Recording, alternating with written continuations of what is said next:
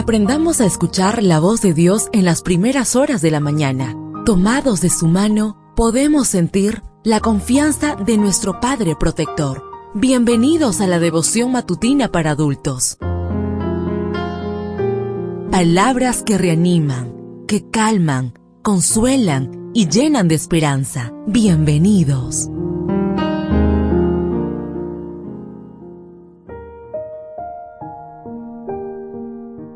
Apreciado amigo, apreciada amiga, qué bendición poder saludarte hoy, primero de abril, día sábado, día de adoración y encuentro con nuestro Padre Celestial. Recuerda, soy tu amigo Roberto Navarro y traigo para ti el devocional para esta mañana que lleva por título Reinaremos con Él. La lectura bíblica la encontramos en el libro de Segunda de Timoteo, capítulo 2, versículo 12. Si sufrimos, también reinaremos con Él te invito a sondear la historia de Policarpo, el obispo de Esmirna, el padre de los cristianos en Asia. De acuerdo con Eusebio de Cesarea, el primer historiador de la iglesia cristiana, Policarpo había sido discípulo del apóstol Juan, y Jerónimo, el traductor de la Biblia al latín, asegura que fue nombrado obispo por el mismo discípulo amado. De ahí que los especialistas en historia del cristianismo sugieren que Policarpo desempeñó un papel clave en la transición de la Iglesia apostólica y la posapostólica. Como fue un líder muy influyente y respetado entre los creyentes de Asia, su fama despertó el resentimiento tanto de judíos como de gentiles. Precisamente ese resentimiento suscitó una feroz persecución en su contra. Ante la inminencia de su arresto, los miembros de la iglesia le pidieron que se marchara de la ciudad, pero esto no sirvió de nada puesto que poco tiempo después fue apresado y llevado ante Herodes y que trataron de persuadirlo diciéndole ¿Qué te cuesta decir que seas el Señor, ofreciéndole incienso y con ello salvarte? Y luego, ya en el estadio en el que sería sacrificado, el procónsul insistió Jura y te soltaré, insulta a Cristo. La respuesta de Policarpo ha quedado inmortalizada para la posteridad.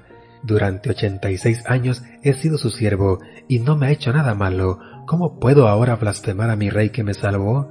Poco después fue quemado vivo.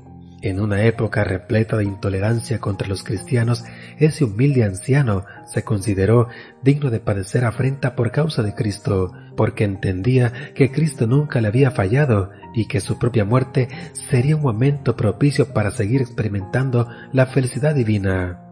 Muchos queremos transitar la senda de un cristianismo sin tropiezos, sin dolor, sin conflicto, sin nada que requiera sacrificios de nuestra parte. Sin embargo, lo cierto es que seremos coherederos de Dios y de Cristo, si es que padecemos juntamente con Él, para que juntamente con Él seamos glorificados. Romanos 8:17. Policarpo sabía que no hay gloria sin sufrimiento, que no hay herencia sin padecimiento, que no hay victoria sin renuncia. ¿Lo sabemos nosotros?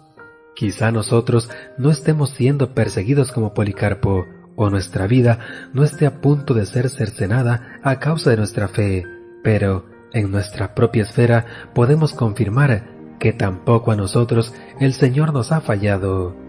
Deseo que el Señor derrame abundantes bendiciones en tu vida y recuerda, mañana tenemos una cita en este mismo lugar en la matutina para adultos.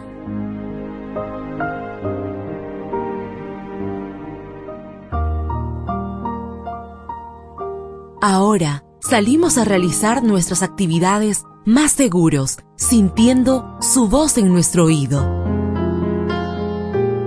La devoción matutina para adultos es producida y realizada por Canaan Seventh Day Adventist Church and DR Ministries.